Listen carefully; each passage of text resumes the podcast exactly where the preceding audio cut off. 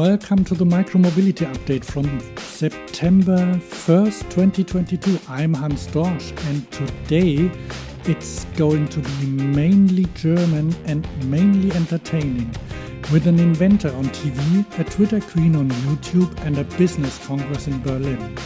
At the end, however, there's a totally international tech topic. This is what happened in the world of micromobility. Before we start, if you like this podcast, recommend it to your friends and give it a five star rating on Apple Podcasts or Spotify.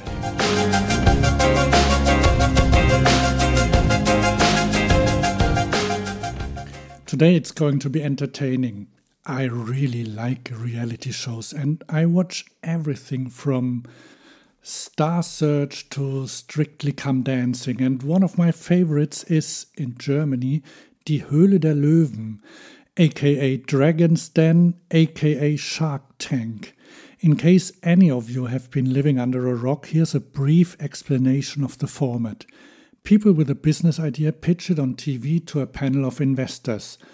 The 12th season just started this Monday, and I realize again how much time I have wasted watching TV. Or maybe not. At least you can be sure that every season will include something about micromobility or bicycles. This Monday there was a 17 year old inventor with a safe for bicycles. And apparently, three inventors really wanted it. The nice thing about the program is that it's pre produced, so you can buy most of the products immediately after the show. Long live capitalism. Two magazines tested the thing straight away in Germany, and I took a look at Brigitte, a German woman's magazine. Susanne Lange tests the box. I quote After several attempts and a bit of wiggling, I managed to place the small safe made of hard plastic on the bicycle frame. I find the material of the box strange. I expected the BeeMyBox to be made of metal. With a plastic container, I have my doubts that it's really safe. On the other hand, the box is very light and hardly adds any weight to the bike. Now I try to set the numerical code on the box, but this is also very complicated and a bit awkward. Then I place my valuables and lock the bike box.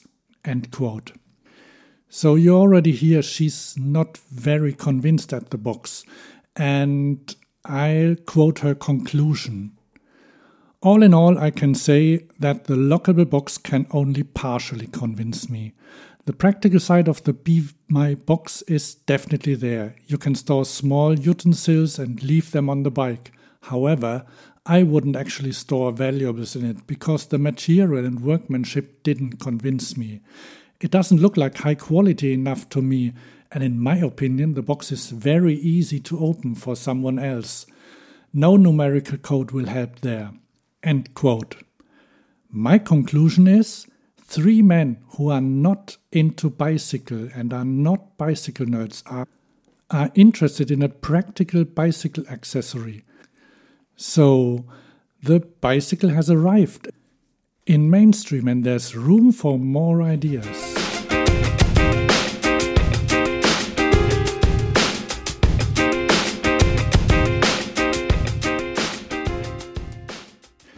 Do you know Katja Diehl?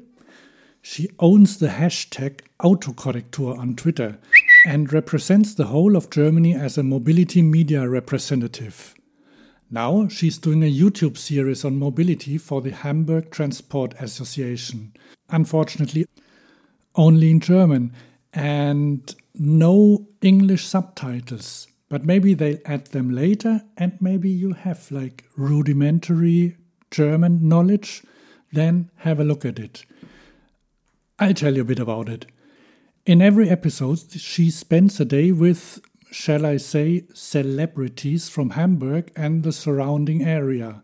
In the first episode, she meets fitness influencer Imke Salander. And Imke does not drive a Range Rover, but makes her way through the city by foot, by bike, and by transit. Katja asks her how she got to the meeting point, and she's a real multimodal wonder. I, I sort of transcribe what I saw in the movie. I ran here. Two kilometers. I really like running anyway. Both relaxing walking and real running. Jogging on the road is also okay for me. Because I'm into sports for my job anyway, it doesn't matter.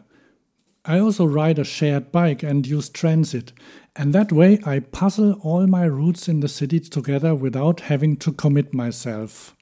Katja also asks her what Hamburg could look like in 10 years. Her answer is In 10 years, we'll be so far along that we'll have less car traffic if things like cheaper train tickets happen, so that more people switch to it. And then I also think that car sharing, which is already much more of a thing in other countries, is also much more normal. That the Germans take the stick out of their ass and get into the car with strangers as well. Go Germans, you can do it.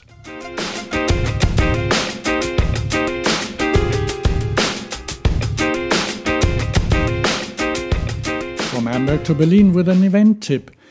An invitation just flew into my email inbox. An invitation to the Vivavelo Congress in Berlin. I was there a couple of years ago and found it, from a journalistic point of view, very rewarding. I quote from the invitation The sixth Vivavelo Congress will take place on September 23, 2022, in the Langenbeck Virchow House in Berlin. Together with you, we would like to analyze current trends and challenges in the industry and develop sustainable strategies for the future. We look forward to your registration. End quote.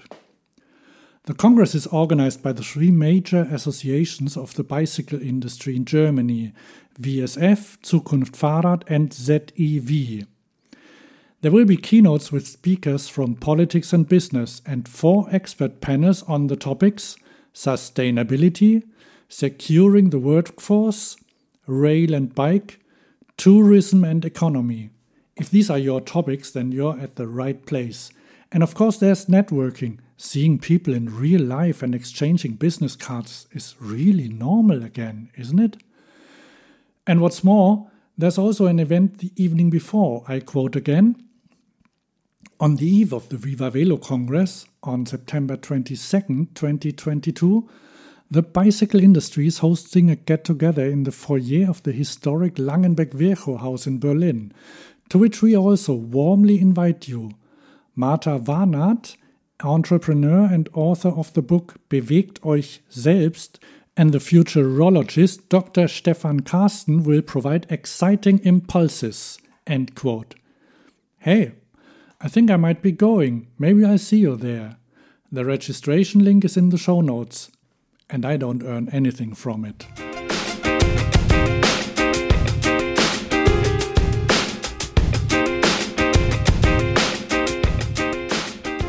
And finally, it's international after all, with a real mobility nerd topic.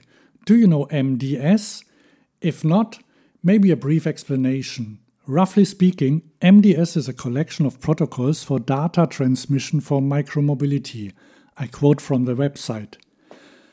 MDS, Mobility Data Specification, is a digital tool that helps cities to better manage transportation in the public right of way. MDS standardizes communication and data sharing between cities and private mobility providers, such as e scooter and bike share companies. End quote. MDS is quite popular among sharing services and cities in many countries. It's now to be extended to include even more forms of mobility. I quote from the blog entry MDS was built to adapt, accommodating evolving needs around managing emerging mobility. Now in development, the upcoming MDS 2.0 release will go beyond micromobility adding new modes to the specification so that it can meet use cases around personal delivery devices, delivery robots, free floating car share, taxis, and more. End quote. And you can join in, become part of the community, and take part in public work group meetings, for example. You can find out how to do this in the link in the show notes.